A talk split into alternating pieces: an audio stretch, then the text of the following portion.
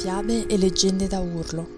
In questo podcast leggerò delle fiabe che mettono in luce le parti più nascoste e più segrete, a volte scomode, della nostra personalità, oppure parlano di fantasmi che ritornano.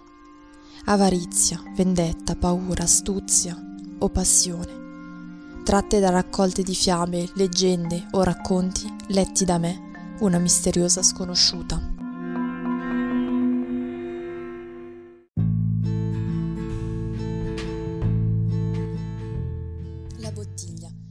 Fiaba popolare irlandese.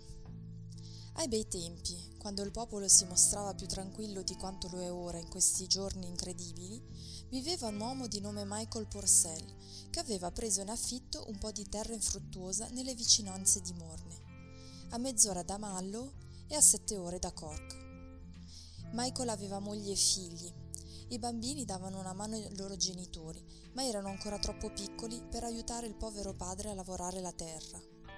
La brava moglie si occupava di loro, mungeva la mucca, cucinava le patate e portava le uova a mallo. Ma per quanto riuscisse a vendere, i soldi bastavano a malapena per pagare l'affitto del podere. Per un po' di tempo si rassegnarono a quella vita misera, ma poi arrivò un anno tremendo che rovinò la biada, fece deperire le galline e dimagrire i maiali. Non avevano più nulla da vendere a Mallo e il povero Michael si ritrovò senza nemmeno i soldi sufficienti per pagare la metà dell'affitto e due termini erano già scaduti. E adesso cosa facciamo, Marie?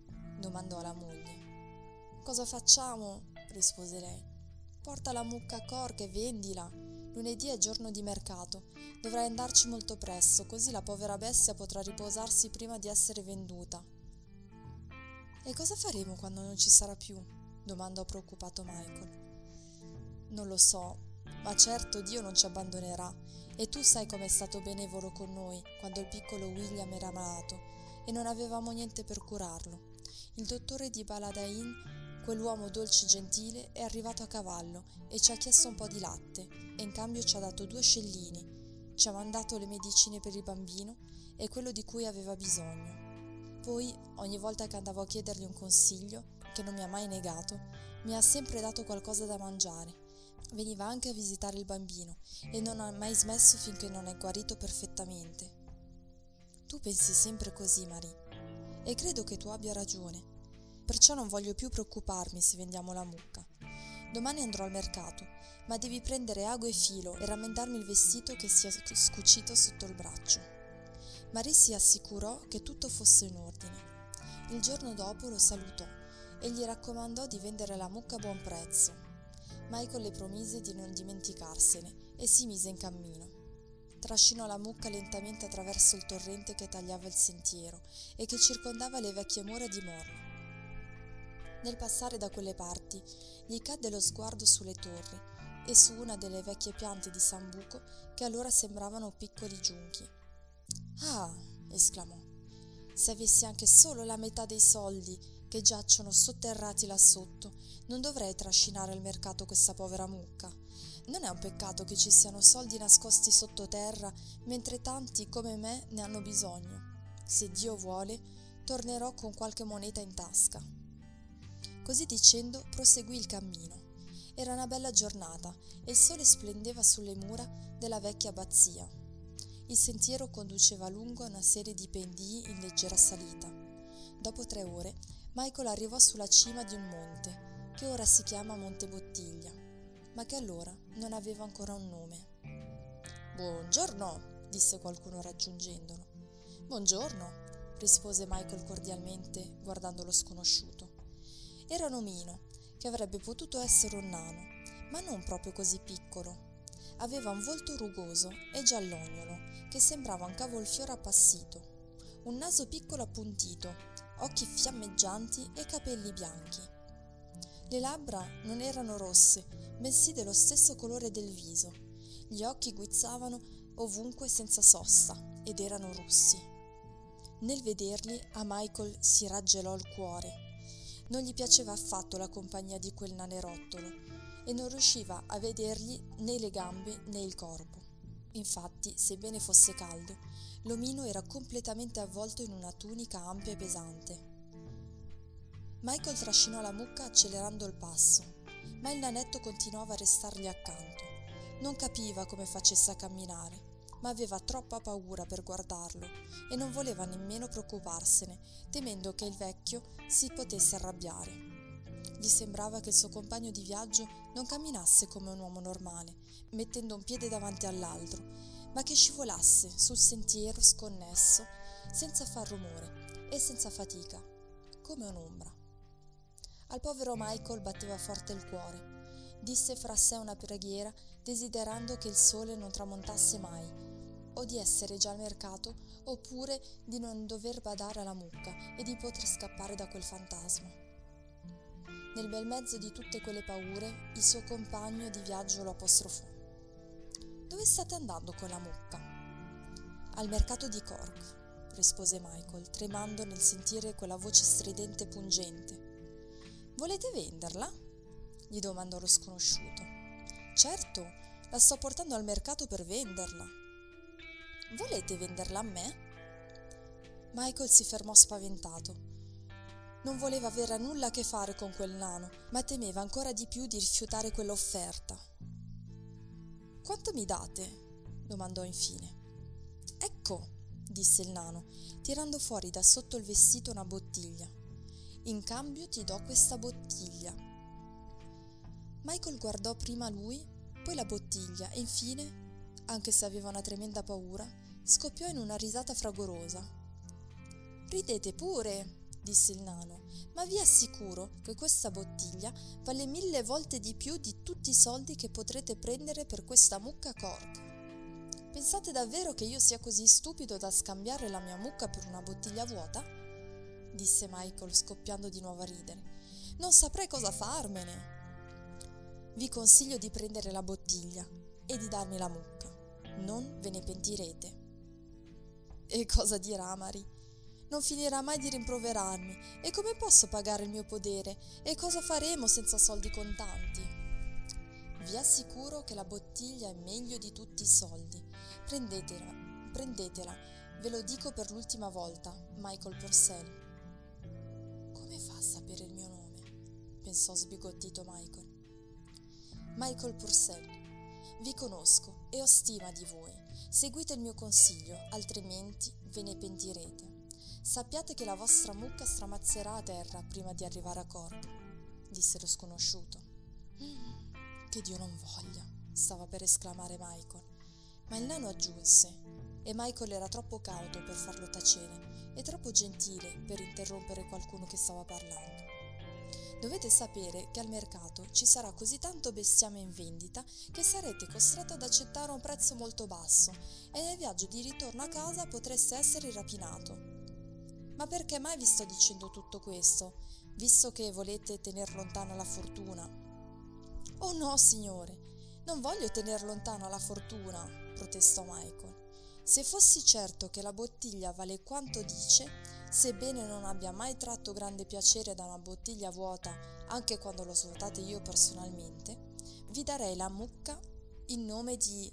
Non preoccupatevi del nome, lo interruppe il nano. Datemi invece la mucca. Non vi ho mentito e quando sarete a casa fate esattamente quello che vi dico. Michael esitava. Su via, disse lo sconosciuto. Addio, Michael Purcell. Non posso aspettare oltre.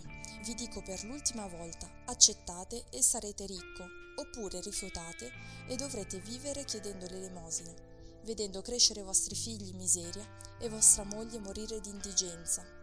Questo sarà il vostro destino, Michael Purcell. E così dicendo, il nano scoppiò in una risata cattiva, facendo un'orribile smorfia.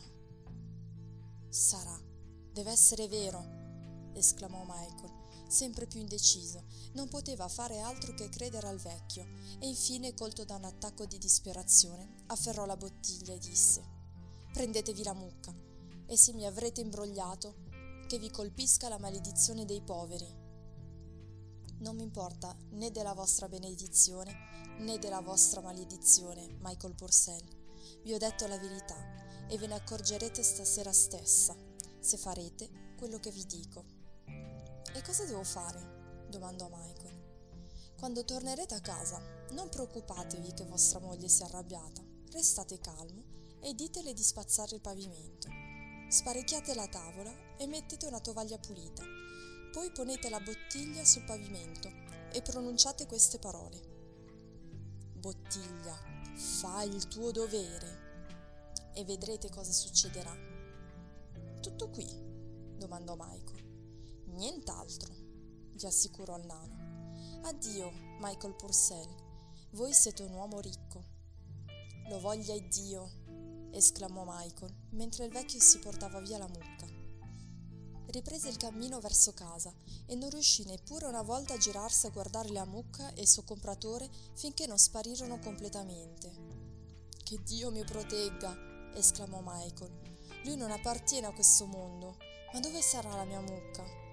La mucca era ormai lontana e lui stava tornando a casa, pregando fra sé e sé e tenendosi stretta in mano la bottiglia. Cosa farò se si rompe? pensò. Meglio stare attenti. E se la infilò nel panciotto, preoccupato di quanto sarebbe successo e dubbioso di come sua moglie lo avrebbe accolto.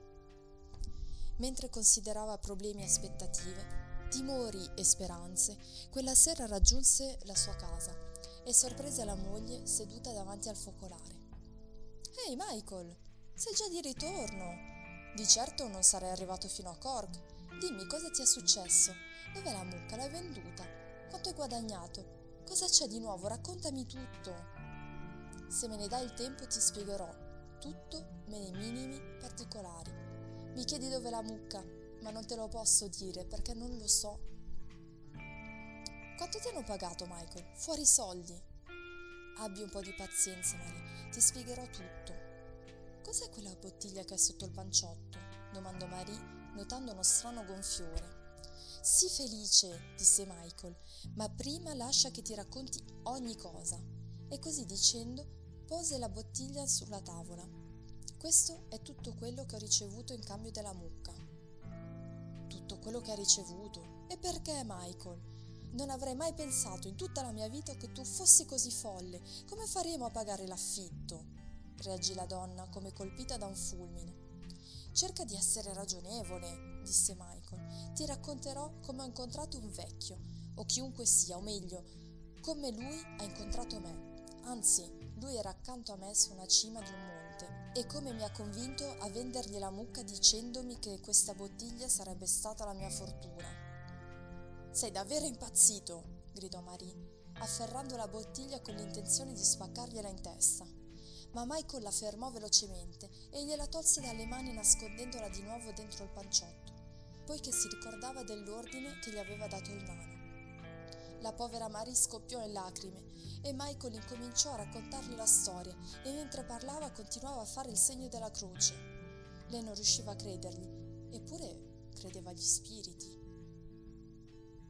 Senza dire una parola si alzò e incominciò a spazzare il pavimento con una scopa di saggina Mise tutto in ordine, sistemò il tavolo e lo coprì con una tovaglia pulita, l'unica che avevano.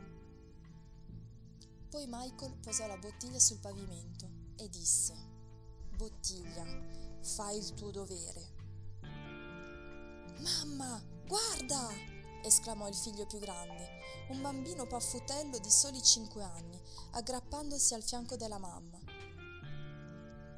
due minuscole figure uscirono come raggi di luce dalla bottiglia e in un attimo apparecchiarono la tavola con piatti e fondine d'oro e d'argento, colmi di cibi prelibati, e dopo aver preparato ogni cosa ritornarono nella bottiglia. Michael e sua moglie rimasero esterefatti, poiché non avevano mai visto in vita loro simili piatti e fondine e non riuscivano più a smettere di ammirarli tanto che si dimenticarono di aver fame.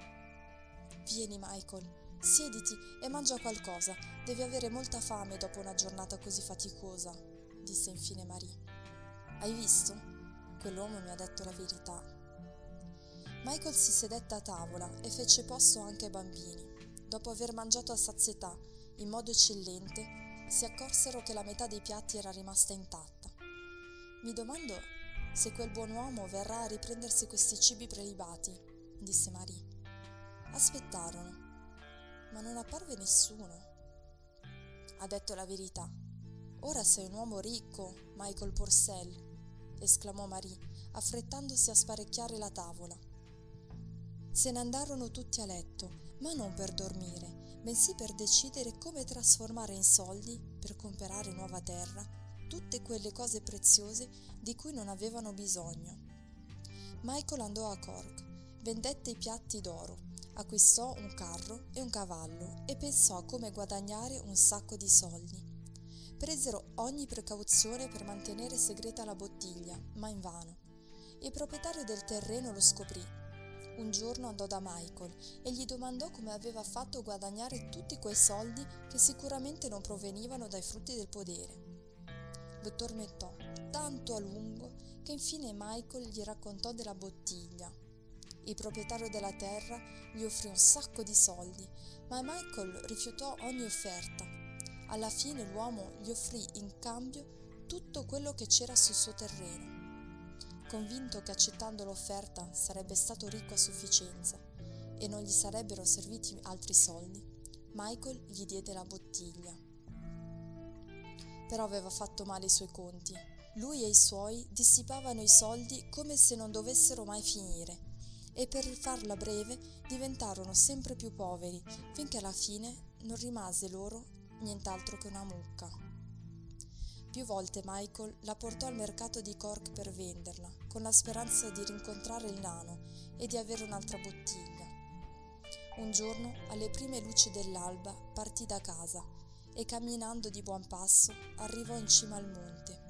La nebbia dormiva ancora nelle vallate e si increspava in leggere corone sulla brughiera attorno a lui.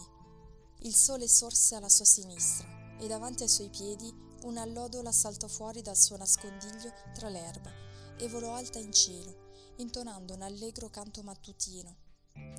Michael si fece il segno della croce, ascoltò il dolce canto dell'allodola e intanto pensava al vecchio nano. Ed ecco che, proprio quando raggiunse la cima della montagna e si fermò ad ammirare il paesaggio, venne sorpreso e rallegrato dalla ben nota voce che gli gridava non è vero, Michael Purcell, che vi avevo detto che sareste diventato un uomo ricco?